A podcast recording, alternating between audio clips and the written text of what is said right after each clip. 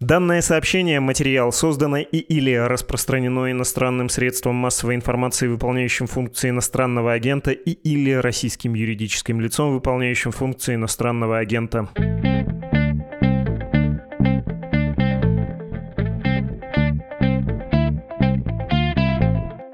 Встречайте научный редактор «Медузы» Александр Ершов в подкасте «Что случилось?». Саш, привет.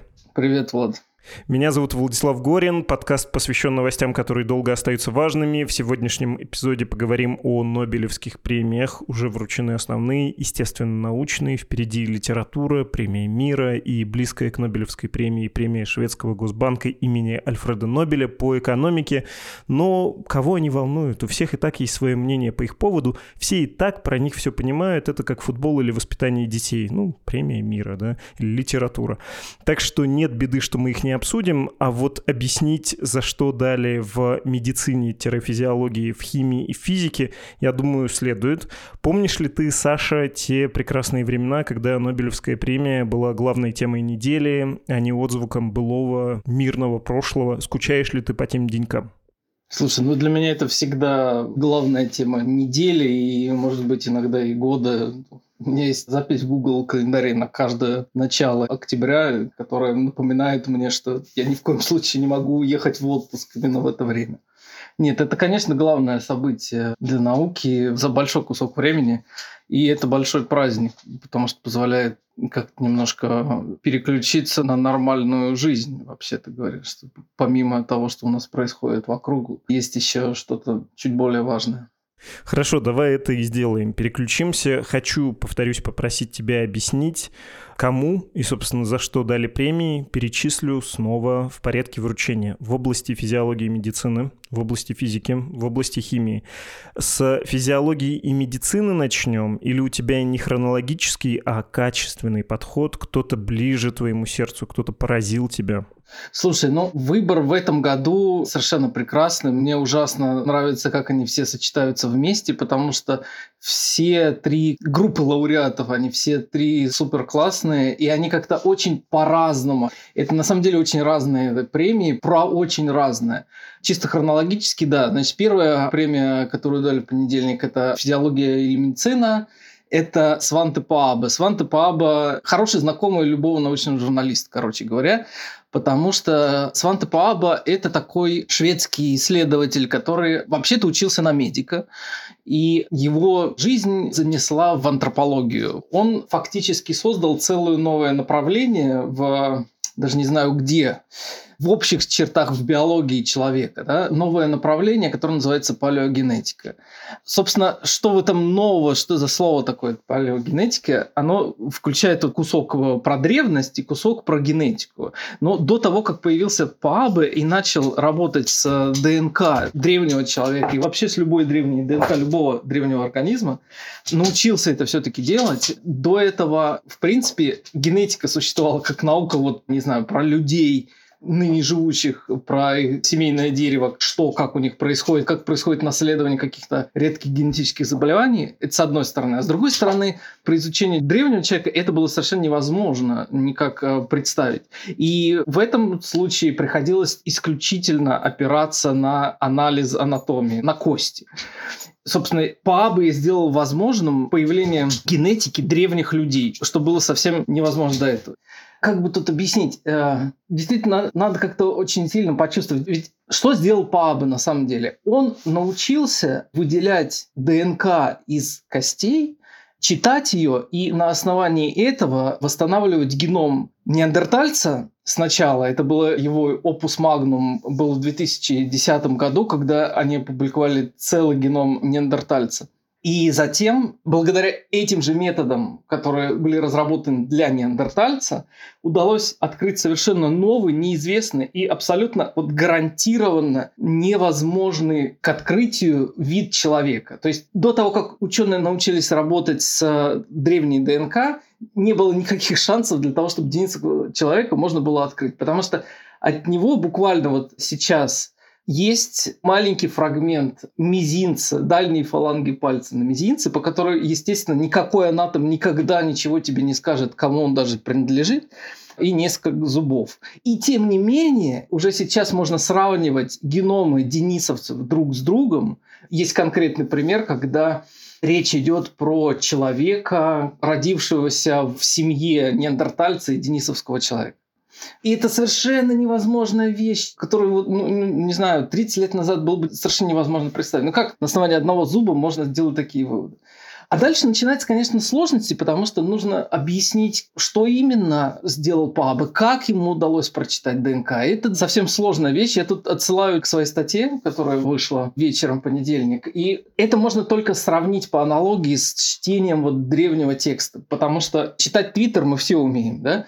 С одной стороны. А с другой стороны, ты зайди в какую-нибудь церковь в Риме и попробуй прочитать, что там написано на надгробном камне, и тебе понадобится существенно большее количество усилий, да? потому что часть текста утеряна, часть текста заменена, какие-то фрагменты ты просто не понимаешь, как они сделаны. Вот. И Паб, конечно, он не один все это сделал, и Денисова пещера, которая находится на Алтае, она тоже исследовалась не самим Пааб. И у него есть множество российских соавторов, и они работали и до сих пор работают. Вот Шумков из Сибирского отделения Академии наук. Есть, конечно, большой вклад разных людей в то, что он сделал, но в этом году Нобелевский комитет как-то вот отметил его одного, что довольно редко для вообще этой премии чтобы один человек получил все деньги. Но вопрос заслуженности не вызывает никаких сомнений у меня.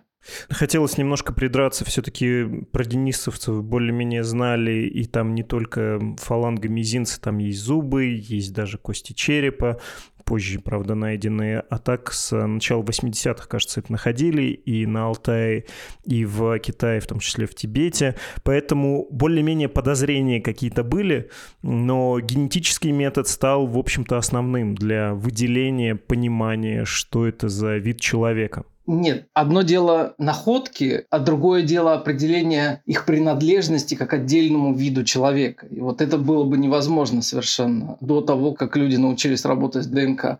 Про то, что потом уже были найдены зубы и еще какие-то фрагменты, да, я об этом сказал, но суть от этого не меняется, что ты сначала разрабатываешь метод, потом ты открываешь новый вид, а потом на эту картину, к этому пазлу уже начинают сами собой прилипать новые кусочки, становиться в эту часть картины.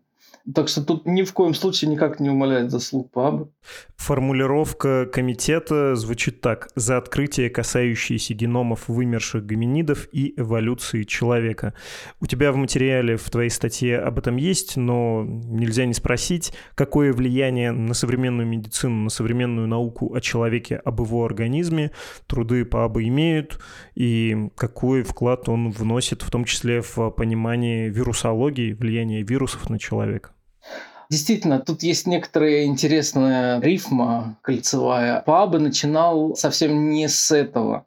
Его дипломная работа посвящена изучению аденовирусов, тех самых вирусов, на которых работает спутник и другие аденовирусные вакцины. И он занимался как раз исследованием взаимодействия этих вирусов с иммунитетом.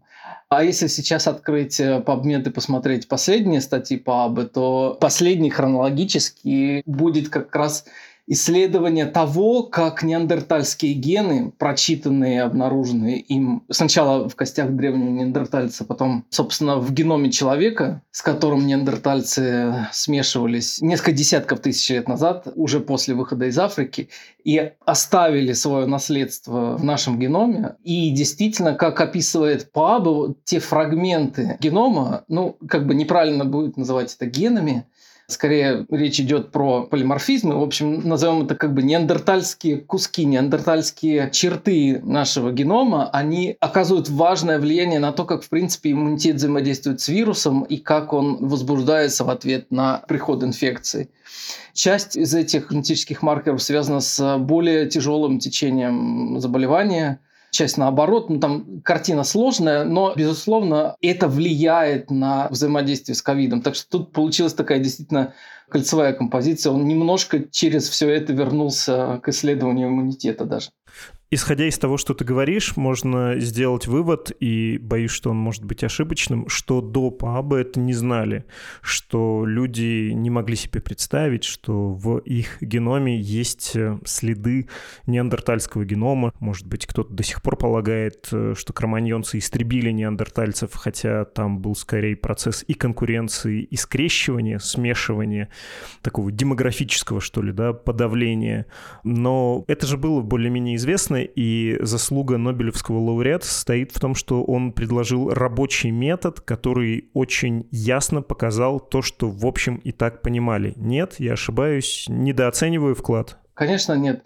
Если у тебя нет генома, как ты можешь доказать на самом деле факт смешивания, факт того, что популяции вступали в отношения, у них рождались дети? Можно предполагать эти вещи, и отношения неандертальцев чего только не предполагали. Вот за эти полторы э, сотни лет, которые они известны, что только о них не предполагали и не выдвигали гипотезы о том, почему они все-таки вымерли, почему они погибли, какую роль тут сыграли люди. Но, понимаешь, предполагать это довольно дешевое занятие, а установить реальный факт, который виден ты можешь пойти сегодня сдать букальные эпители с внутренней стороны щеки и отдать ее на какое-нибудь генетическое тестирование увидеть, что у тебя там сколько-то процентов неандертальских генов, э, точнее полиморфизмов. И это факт. Это такая вещь, которая не подлежит сомнению, ее наличие. Более того, ведь важно понимать, что с неандертальцами смешивались только те популяции, которые вышли из Африки. И, например, тот факт, что в равной степени неандертальские гены несут как европейцы, так и, например, жители Азии, при том, что Юго-Восточной Азии точно неандертальцев никаких не было, это ведь тоже факт, который довольно сложно предполагать, не имея генома. Так что предполагать можно многое, но факты установил именно ПАБы, так что здесь нет вопросов. Вспоминается заголовок очень старый, ну, знаешь, как э, научным журналистам и не очень научным журналистам, пишущим про научные открытия, приходится это делать. Последние неандертальцы жили на Урале. Я тогда как раз жил на Урале, когда читал, помню, эту нетленную заметку, и с удовольствием всем друзьям рассылал и говорил, представляете, сделали открытие, что неандертальцы не все еще живут. Те, кого мы видим по пути с Уралмаша в метро, это не они, а вымерли. В этом, наверное, сенсации для Екатеринбурга. Понятно. Спасибо большое Нобелевскому лауреату Сванте Пааба за уточнение нашей общечеловеческой генеалогии. Давай поговорим про самое сложное, про физику. Я, чтобы быстро разделаться с формальностями и хоть как-то поучаствовать в нашем разговоре, могу сказать единственную понятную мне, в общем-то, формальную вещь. Кто получил? Ален Аспе, Джон Клаузер и Антон Цайлингер за эксперименты с запутанными фотонами, открытие нарушения неравенств Белла и новаторство в квантовой информатике. Не мог бы ты объяснить, пожалуйста, что все это значит, потому что, ну, ты можешь посмотреть на мое гладкое, как кабачок, лицо и все на нем прочитать. Ни черта не понимаю. Ты знаешь, это нормально. Это тот случай, когда я могу сказать только вот эту фразу. Это совершенно нормально. Ну, давай разберемся просто по порядку. Это действительно прекрасная, великолепная тема. И получил огромное удовольствие, пытаясь хоть как-то найти какие-то метафоры для того, чтобы объяснить, как это работает. Но давай разберемся по порядку. Во-первых, зачем это нужно? Потому что такой вопрос всегда возникает, и он обычно для меня самый скучный и самый неинтересный. А вот людям почему-то важно узнать, а что они такого сделали, как, бы, как это я могу применить? Ну вот Речь идет о том, что их работы сделали возможным квантовый интернет. Квантовый интернет – это такой buzzword последнего лет двух, трех, пяти – Речь идет о возможности создания сети на принципиально новом принципе физическом, где информация будет передаваться не в том виде, в котором мы ее знаем, да, битов, ноликов и единиц, а в форме квантовых состояний, и благодаря этому она будет действительно абсолютно защищенной и невозможной для никакого прослушивания, для подмены и так далее. Прости, что встреваю, квантовая телепортация — это оно или это другое? Квантовая телепортация – это как бы один из элементов, это необходимая функция, которая будет внутри квантового интернета. На самом деле квантовая телепортация, это просто, знаешь, слово такое, ну, понятно, физики любят научную фантастику часто и не могут себе отказать в удовольствии добавить э, каких-то слов из этого дела, но когда речь идет про квантовую телепортацию, речь идет именно про передачу квантового состояния от одной частицы носителя, неважно чего, атома, фотона, чего угодно, к другой, таким образом, чтобы передается именно это состояние, не информация о нем, не какое-то описание или какой-то снимок или что-то такое. Именно оно само. И таким образом вполне можно утверждать, что сама частица со всеми ее свойствами квантовыми переместилась вот в какое-то другое место. Ну, я немножко ушел от темы. У тебя в тексте это называется квантовость. Очень милое такое слово. Греки порадовались бы философы древнегреческие. Да, в общем, и немецкие классические. Ну, допустим. Так что зачем это нужно? Это действительно важная тема. Ну, могу порекомендовать, например, вот выпуск редакции, который Илья Кабанов делал недавно про квантовый компьютер. В общем, вся эта квантовая современная тема тесно связана друг с другом, но она имеет вот две такие большие магистральные линии, два потока. Один касается именно разработки квантового компьютера, то есть некоторого вычислительного устройства, а другой касается квантовой связи или квантового интернета, то есть передачи информации. И, конечно же, что квантовые компьютеры, безусловно, планируется связать друг с другом. Я вот недавно был в университете Дельфта, где в 2021 году ввели в строй первую квантовую именно сеть, то есть нечто с тремя узлами, где есть там приемник, передатчик и третье лицо. И вот посмотрел, как это все работает не следует слишком больших ожиданий накладывать на современное состояние квантового интернета. Там передаются только очень небольшие кусочки информации, криптографические ключи.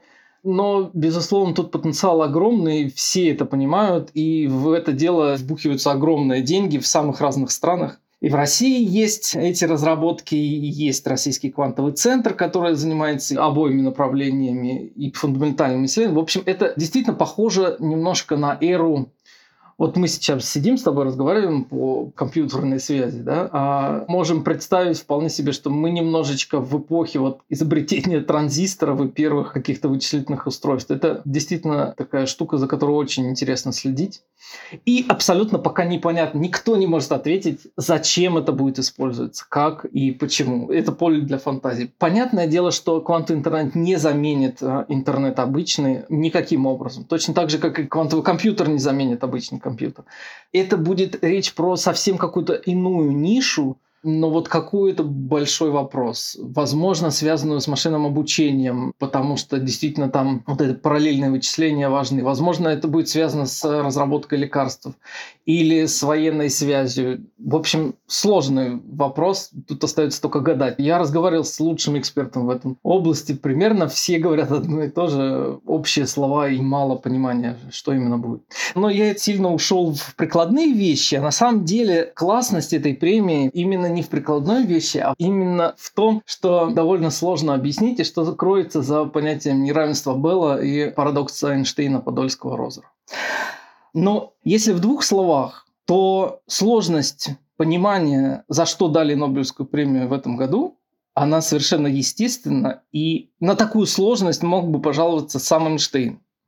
Потому что в 1935 или 1934 году, когда, казалось бы, как бы основы квантовой механики уже как-то более-менее сложились, стало понятно, что вот те вещи и принципы, на которых она базируется, они настолько не стыкуются с нашим пониманием устройства мира, что это может приводить к таким вещам, которые очень сложно принять в принципе.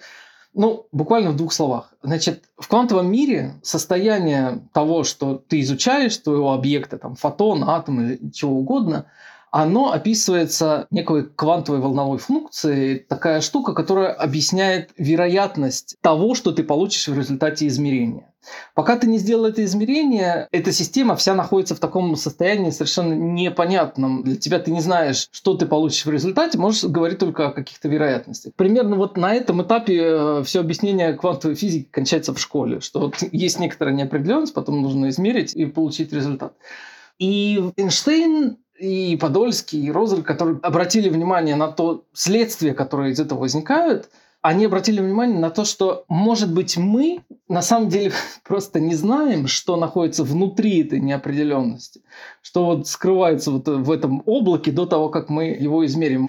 Тут были возможны, соответственно, как бы две противоположные интерпретации. Либо мы просто не знаем, и проблема как бы в нас, а то мог бы сказать, дело не во мне, дело в тебе, да, то есть у него есть какое-то состояние, просто мы его не можем установить, мы не можем к нему пробиться. И тогда наш мир вновь восстанавливается, мир вот такой классической физики, которую мы понимаем, он как бы развалился немножко по частям, но мы его можем так замазать штукатурочкой, и он будет вроде бы как стоять нормально. А возможно, вот эта неопределенность, отсутствие какого-то понятного состояния, да или нет, там, один или ноль, вот, может быть, оно находится в самом фундаменте, то есть его нет действительно до измерений. И они предложили такой мысленный эксперимент, где образуется пара частиц, которые связаны друг с другом. В этом тут как раз нет ничего необычного. Вот это квантовое состояние, оно может быть в одной частице, а может быть в паре, да, распределено на две части. И эти частицы могут разлететься в самые разные стороны Вселенной, между ними могут находиться миллионы километров. И при измерении одной из них мы будем вынуждены как бы признать, что мы знаем состояние другой. И тут начинаются самые большие сложности, потому что, вообще-то говоря, это подразумевает, что эти частицы как-то чувствуют состояние друг друга на расстоянии миллиона километров, причем чувствуют это мгновенно. И это совершенно несовместимо со специальной теорией относительности. И как это решить, было совершенно непонятно, поэтому Эйнштейн абсолютно не мог принять эти следствия из квантовой теории и предложил вот существование этих скрытых переменных, некоторого нашего незнания, которое запаковано внутрь этой неопределенности. И, в общем-то, на этом все и кончилось, пока в 1964 году Джон Белл американский физик, который, к сожалению, и не получил Нобелевской премии, и не дожил до нынешнего вручения, он бы, безусловно, получил эту премию, как бы в этом нет сомнений, он предложил, собственно, способ это измерить, измерить наше незнание. Вот отделить зерна от плевел, отделить понятие того, что мы чего-то не знаем о мире, или он действительно вот такой странный и сумасшедший, и наша физика, как бы в основании нашего мира, который мы знаем, лежит вот полный взрыв мозга, то есть отсутствие какого-то состояния понятного. В чем сложность объяснения этой вещи и классность этой премии в том, что если вот описывать, что делали руками конкретно эти люди, Аспы и Цайлингер и так далее, ну, там будет речь про... Вот они взяли лазер, вот там поставили на стол несколько отражателей, тут призмочки, тут э, полупроницаемое стекло и так далее. Тут нет вообще ничего сложного. Это не коллайдер, это не запуск человека на Луну или что-то такое. Это такие темные комнаты с гудящими кондиционерами, где там стоят лампочки, призмочки и так далее. И казалось бы, ну то что тут может быть сложно? А сложность заключается именно вот в понимании того, как происходит это доказательство вот разлома в основании нашего мира. А происходит оно, ну, я могу только предложить э, посмотреть и почитать про то, как формулируется теорема Белла и как выводится неравенство Белла, но суть в том, что вот если определенным образом ты и я, у нас будут свои призмочки, мы будем их случайным образом менять, то даже если частицы имеют какое-то вот скрытое знание о своем поведении, о том, как они должны себя вести в будущем, у тебя и у, у меня, разделенных там миллионами километров друг от друга, их поведение будет определенным образом. Они могут договориться, условно говоря, друг с другом в 30% случаев. А оказывается, что частицы на самом деле ведут себя иначе, они гораздо более синхронизированы друг с другом, чем это допускают любые скрытые перемены. А это значит, что действительно вот это дальнодействие, чувство одной частицы другой на расстоянии огромном и мгновенное, оно действительно существует. И это такая вещь, вот я специально, когда писал об этом, я открыл учебник Саскинда «Квантовая механика. Теоретический минимум». Это честный учебник квантовой механики без метафор. Не то, чем я занимаюсь сейчас, а там действительно есть векторы, есть матрицы и так далее, но он максимально упрощен до того, что упрощать дальше нельзя уже. И он, Саскинд, пишет там, что действительно вот понятие квантовой запутанности и вот этого дальнодействия, условно, или, как сейчас его называют, нелокальности – мира. Это такая вещь, которую очень сложно принять, и действительно многие физики, которые изучают квантовую механику, не могут ее понять. Это нормально, пишет Саскин. Просто берите, значит, вот наши векторы и матрицы и перемножайте их, как мы вас учим. И результаты измерения действительно ее подтверждают. Нам очень сложно это понять, но это так. Я надеюсь, я восстановил твою веру в себя и в свои интеллектуальные способности, потому что действительно вещь очень сложная. Не знаю, восстанавливает ли веру в себя тот факт, что ты не один такой на планете, а вас близко к 7 миллиардам. Но хорошо, спасибо за объяснение. Трудно требовать большего, тем более это было так красноречиво. Давай поговорим про химию, следуя обычным чередом. Тоже могу процитировать. Нобелевский комитет. Нобелевская премия по химии 22 года посвящена упрощению сложных процессов. Барри Шарплес и Мартен Милдал заложили основу функциональной формы формы химии, клик-химии, в которой молекулярные строительные блоки соединяются быстро и эффективно. А, Каролин Бертози вывела клик-химию на новый уровень. И тут э, Саш заканчивает цитировать Нобелевский комитет. Нужно добавить, что Шарплес, э, даром что фамилия его переводится буквально как «неострый», да получает второй раз Нобелевскую премию. Вот такой, да, чувствуешь мой уровень э, пятиклассника моих каламбуров? Подними нас с уровня пятого класса, пожалуйста, до крепкого одиннадцатого класса. Объясни, что такое такое клик-химия? Ой, Спасибо большое за этот вопрос. Я говорю, что вот в этом году Нобелевская премия ужасно классная, именно тем, насколько она разная. Насколько разные эти премии, и все совершенно красивые своим образом.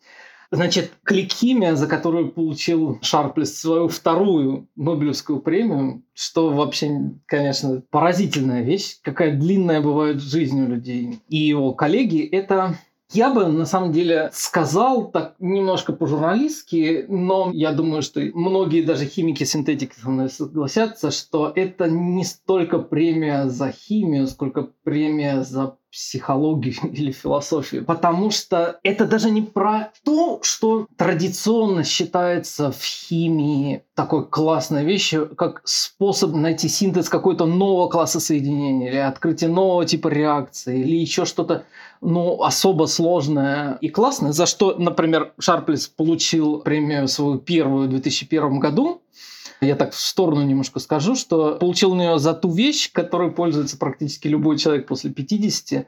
Все бета-блокаторы, лекарства, которые люди употребляют очень часто при гипертонии, они синтезируются именно тем методом, который придумал Шарплес еще в начале 80-х. Так что тут сразу давайте как бы закончим с практической пользой, самой скучной вещью, которая есть. Тут она тоже есть. Все это имеет прямое отношение именно к созданию лекарств. А на этот раз Шарплес в том же году, когда он получил Нобелевскую премию, он написал великолепную статью, которую я вот никогда не читал, хотя я знал про кликхимию, то, что ей пользуются и так далее, но я не читал как бы вот эту семинальную статью Шарплеса, про то, где он предлагает вообще совершенно другой подход к химии, революционный по отношению ко всему, что было до этого. Смотри, в чем тут как бы нерв заключается? Он в том, что, вот представляешь, 2022 год дают премию химикам, что довольно редко, кстати, бывает, что дают премию по химии именно химикам. Мы как-то привыкли, что это в основном биологи, всяческая биохимия и так далее. А тут прямо именно классическая органическая химия, причем синтез, органический синтез. И тут как бы человеку должна прийти сразу же мысль, подождите, а морковников, Вудворд и прочие. Ребята, какая может быть премия по химии за органический синтез в 22 году?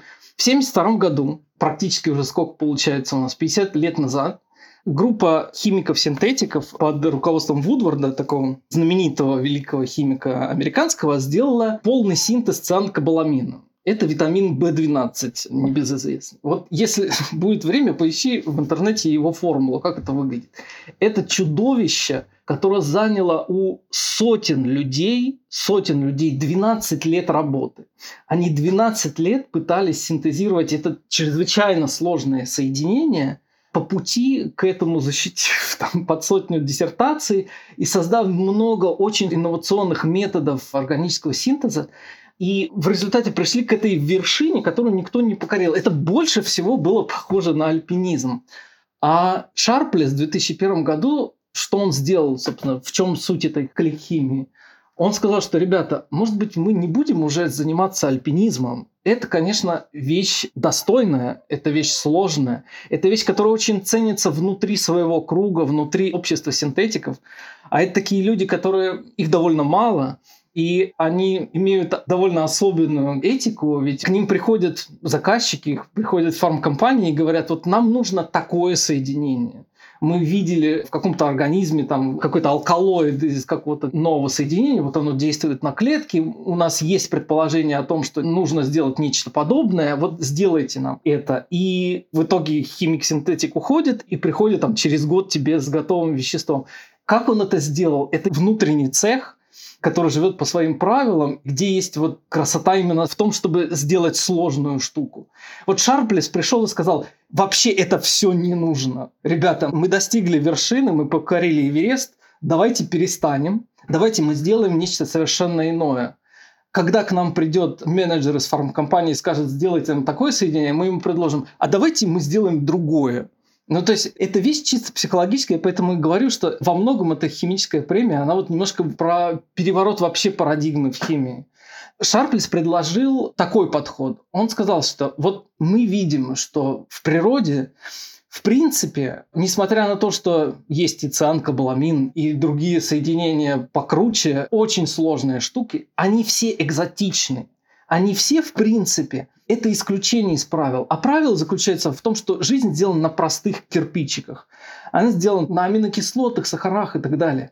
И давайте мы будем использовать э, в нашей практической задаче а наша задача не в том, чтобы покорять Эверест, а в том, чтобы делать вещества, потенциальные лекарства.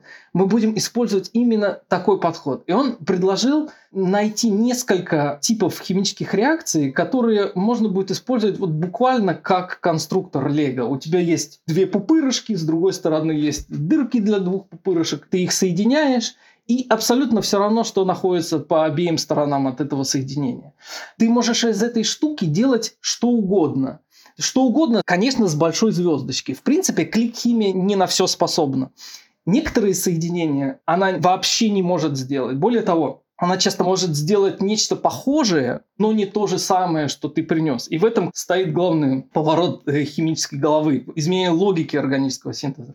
Он говорит, ну давайте мы сделаем вам не очень дорого и идеально, а мы сделаем вам миллион разных вариантов, из которых вы сможете выбрать, потому что то, что вы хотите выбрать на самом деле, не является соединением, а является его функцией, является его как бы ролью, его задачей. И вот это предложил Шарплес – даже не зная, в общем-то, еще пока, какими могли бы быть вот эти пупырышки, вот эти штуки, которые соединяют э, разные куски молекул.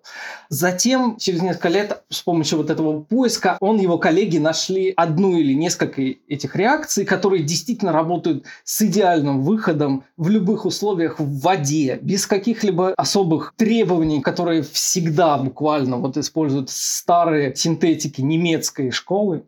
Все это вдруг начало работать и даже позволила сделать следующий шаг. Что сделала Бертоци? Она сказала, что окей, если мы можем так суперспецифично проводить химические реакции в пробирке, может быть, мы проведем их в клетке, и она сделала следующий шаг, избавилась от токсичных меди, которые там используются при синтезе. И она предложила способ, которым можно химически метить определенные молекулы на поверхности клеток. И дело было даже не в том, что это сразу резко продвинуло изучение протеогликанов, вообще углеводов в клетках и тех штук, которые, например, находятся на поверхности вирусов, если мы уж как бы о них вспоминаем все время. И это сразу сильно помогло пониманию того, как это происходит.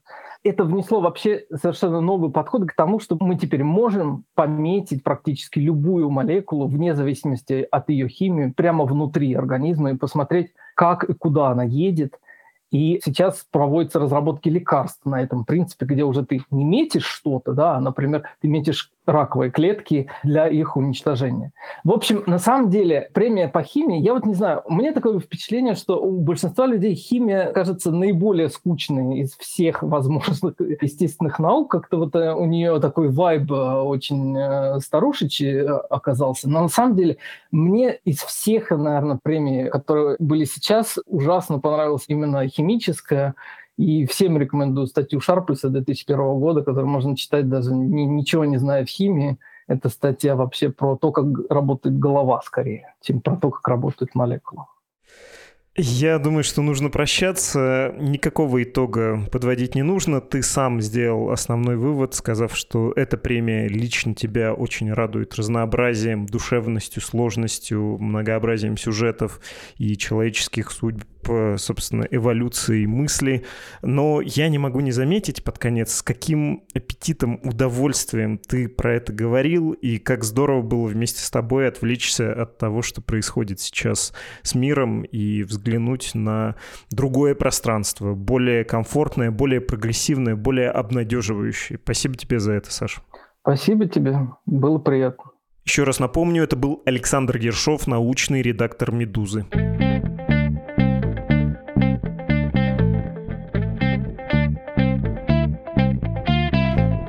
По традиции читаю ваши письма. Давайте выберу сегодня одно, но подлиннее пишет Петр, наш постоянный слушатель из Варшавы. Он нам уже писал.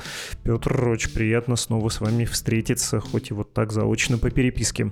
Вы пишете, в выпуске про беженцев из России была одна фраза, с которой я хотел бы поспорить. Я имею в виду упрек, что по непонятным причинам ЕС не хочет принимать беженцев из России, ведь это было бы гуманно и даже полезно. Ребята не станут воевать в Украине. Это все правда, но есть одно но. С 24 февраля февраля Польша приняла 3,5 миллиона беженцев из Украины, не считая несколько сотен тысяч беженцев из Беларуси за последние два года. Много украинцев уехало дальше, но многие из тех, которые уехали, возвращаются к нам обратно, потому что хотя в Германии жить легче, но в Польше приятнее из-за близости культуры и языка. Я не помню последних данных, но, по-моему, число украинцев, проживающих в Польше сейчас это все-таки больше, чем 3 миллиона людей. Это означает, что каждый 12 человек в Польше беженец. И это в большинстве женщин, женщины, дети, подростки и пожилые люди, которым действительно нужна помощь. Среди моих знакомых из Беларуси есть такие, которые прошли через тюрьму, некоторые даже через пытки. Среди украинцев есть такие, у которых психологические травмы после бомбежек, которые потеряли родных и все имущество. Человек есть человек, и нельзя сравнивать горе людей. Ребятам, которые избежали, чтобы не получить повестки в армию, наверное, тоже нелегко, ведь им придется начать свою жизнь заново на чужой земле. Я просто боюсь, что если вы говорите, что ЕС не принимает и не добавляете по какому поводу, конечно, в разных странах по-разному. Многие люди в России подумают, что это из-за ресентимента.